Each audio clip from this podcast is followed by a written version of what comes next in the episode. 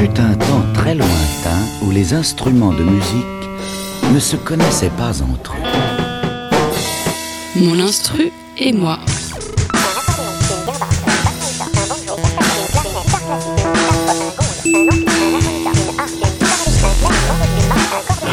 C'est rempli d'instruments de musique qui nous appartenaient. Mon instru et moi. Bonsoir à toutes et à tous, vous êtes toujours sur Radio Campus Paris 93.9 pour l'émission Mon Instru et moi. Nous recevons aujourd'hui Ghost Culture. Ghost Culture, c'est en fait une seule personne qui s'appelle James Greenwood, euh, qui vient tout juste de sortir son premier album sur le label Fantasy, un album qui a été produit par Errol Alkan. On peut définir la musique de Ghost Culture comme un mélange de new wave et de techno de Détroit. C'est une des révélations électroniques de ce début d'année. On va pendant cet entretien parler évidemment de synthétiseurs analogiques, mais aussi d'autres instruments tels que la guitare, mais c'est plus étrange aussi de clarinette et de saxophone.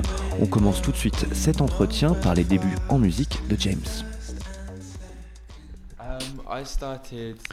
J'ai commencé la musique euh, quand j'ai eu 7 ans, entendant quelqu'un jouer de la clarinette. J'ai été très intéressé et, euh, et j'ai persuadé mes parents de m'en offrir une pour commencer à jouer en fait de la musique. Je sais pas pourquoi, mais j'ai entendu jouer, j'ai immédiatement j'ai eu envie d'en d'en jouer aussi. J'ai appris la musique de façon classique, en, en apprenant à la lire et à jouer dans des orchestres. Enfin, plutôt à cet âge, on jouait dans des ensembles à l'école ou, ou en dehors de l'école.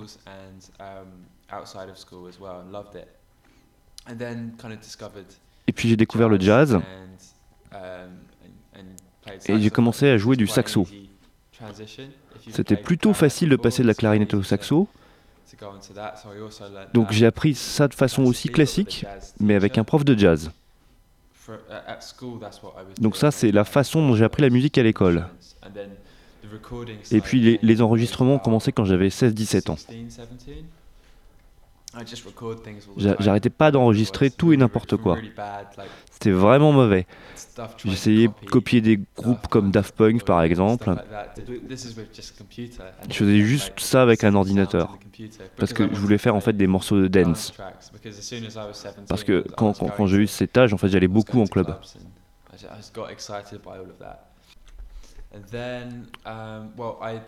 Et puis après, en fait, euh, À ce moment-là, je voulais arrêter l'école. Je voulais pas aller à la fac. Donc en fait, j'ai demandé au père d'un ami, qui était euh, éditeur de musique, que, que, hum, que je voulais faire de la musique. Mais je savais vraiment pas quoi exactement. Donc il m'a dit ok, il m'a dit que je pouvais aller faire un espèce de stage dans un studio pour faire du thé par exemple. Je l'ai fait, mais ça n'a pas duré très longtemps Parce que je l'avais assez dans l'optique de faire de la musique. Mais là en fait, j'en faisais pas du tout. Je faisais du thé pour les gens qui faisaient de la musique. En En fait, c'était très frustrant, quoi. Dès que j'ai arrêté de faire ça, en fait, j'ai eu l'opportunité d'écrire pour quelqu'un d'autre.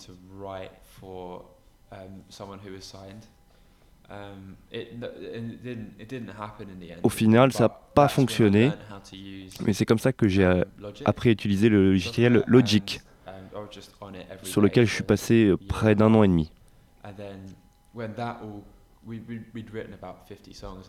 On, on- on a écrit une quinzaine de morceaux, mais en fait, rien n'est sorti au final. Et puis ensuite, j'ai rencontré Daniel Avery chez Pure Groove Records à Londres. Son père, qui est maintenant mon manager,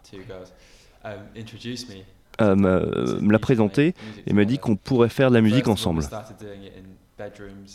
On a commencé à faire ça dans notre chambre et puis un peu n'importe où on pouvait le faire.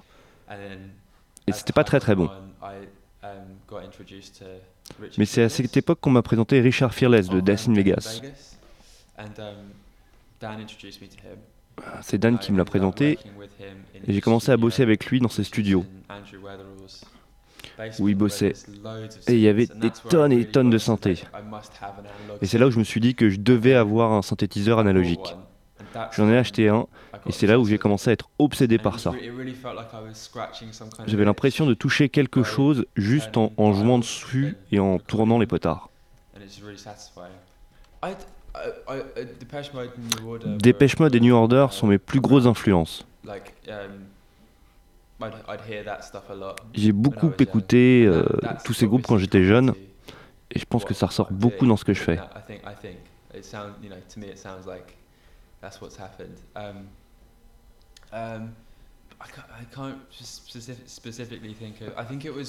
Et en fait, quand, quand j'ai bossé avec Richard Fearless dans ses studios,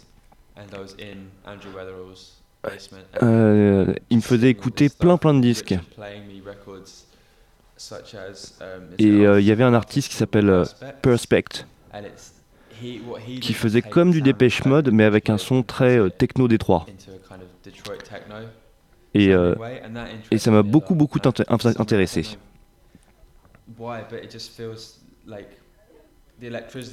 L'électricité qu'on ressent avec ce genre de synthétiseur qui est utilisé là-dedans, c'est vraiment très excitant pour moi. Ça m'inspire beaucoup dans mon travail.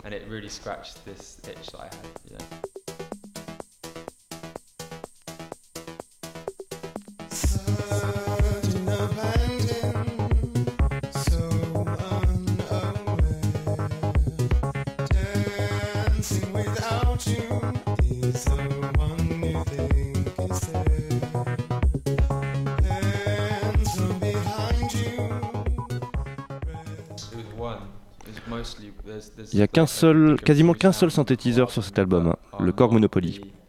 Seuls deux sons doivent provenir d'autres claviers que, que- que celui-là. Mais sinon, j'utilise que le Korg Monopoly parce que, en fait, on peut en tirer tout ce qu'on veut. Et je voulais, j'avais pas besoin d'autre chose, je voulais pas m'éparpiller en fait. C'est un gros son. Et, et sur cet album, il n'y a que ce synthé, une pédale d'écho, un séquenceur, et quelques choses- petites choses sur le jig. Mais euh, que j'utilise en fait que pour enregistrer. J'utilise Um, pas euh, d'instruments virtuels sur ordinateur.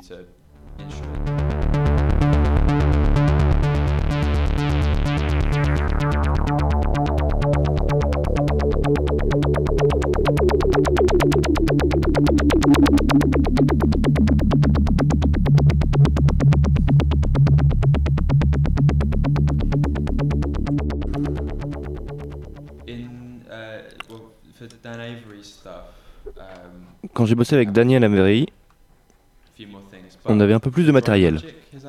Mais pour l'album Drone Logic qu'il a fait, on n'entend quasiment que synthé. Il y a quelques autres instruments, mais très peu. Un de nos amis nous avait laissé son studio euh, deux jours par semaine et nous proposait de toucher un peu à tout si on voulait. Il y avait un Roland Juno par exemple ou d'autres synthés. C'était sympa, mais j'y ai joué un peu, mais, mais j'ai vraiment passé beaucoup de temps sur le Korg Monopoly. Je me suis dit que je préférais vraiment utiliser qu'un seul synthé, mais vraiment le maîtriser.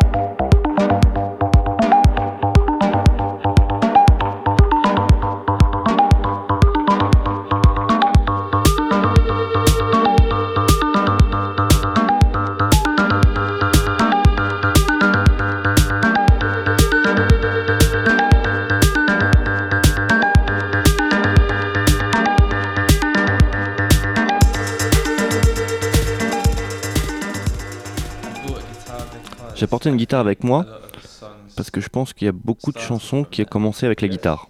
um, Ça peut être par exemple une ligne de basse, même si j'ai une basse aussi à côté.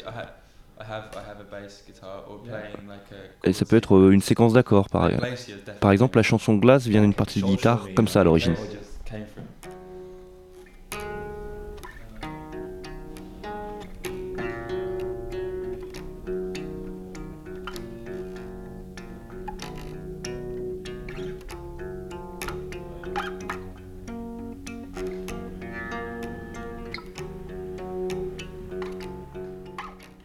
In this chord sequence, which is actually quite similar to um, Ça, ça ressemble pas mal en fait à uh, Blackbird The Beatles. Blackbird. C'est à peu près la même euh, suite d'accords.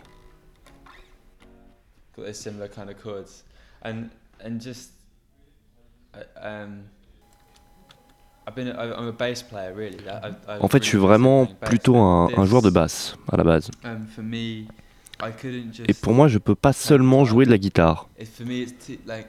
Par rapport au synthétiseur joué live ou en studio, la guitare seule me semble un peu trop faible, un peu trop mince. Mais en même temps, on peut avoir des bonnes lignes de basse à la guitare et puis trouver de belles mélodies.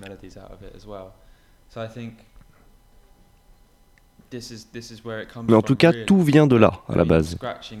J'ai construit tout à partir de la guitare et de lignes de basse. Je fais cette musique car je suis obsédé par l'électronique, mais ça vient automatiquement de lignes de basse. Ces deux instruments que j'ai appris, le saxophone et la clarinette, Je les ai vraiment session de façon classique, dans l'idée d'être euh, l'idée d'être carré. Jouer dans un orchestre. Et tout le reste, je l'ai appris en autodidacte. Je joue de façon approximative, en fait. Et c'est quelque chose que j'aime beaucoup là-dedans. Je this. suis I pas un pro et je veux be. pas I l'être. Je veux seulement que l'émotion ressorte de mes accords. Je pense qu'il y a de la beauté derrière les erreurs. Bien sûr, il faut croire en soi. Mais par exemple, dans le concert d'hier soir. J'ai fait une erreur et j'ai trouvé ça bien. Je préfère ça plutôt que de prétendre à la perfection et de jamais y arriver.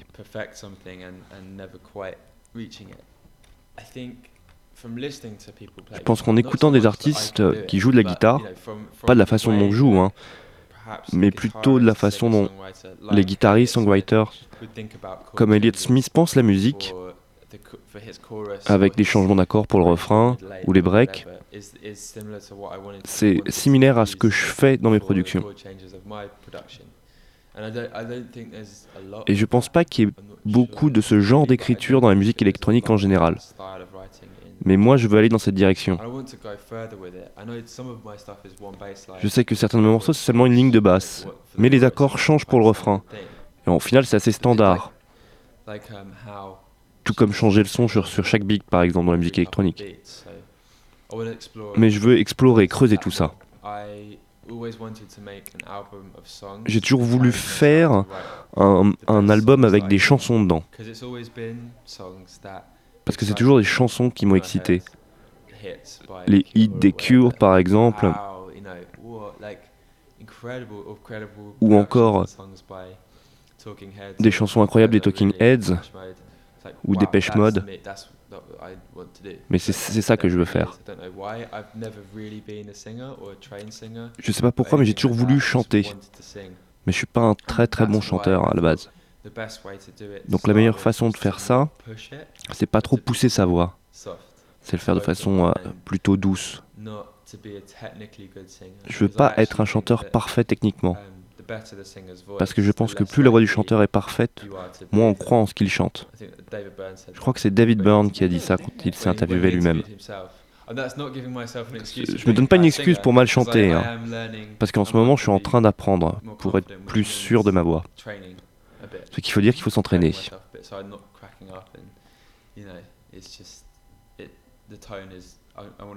Je veux améliorer ma tonalité, par exemple.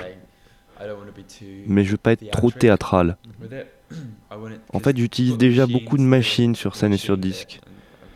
Et je veux donner un côté humain à ma musique. Je veux pas que tout soit programmé au final.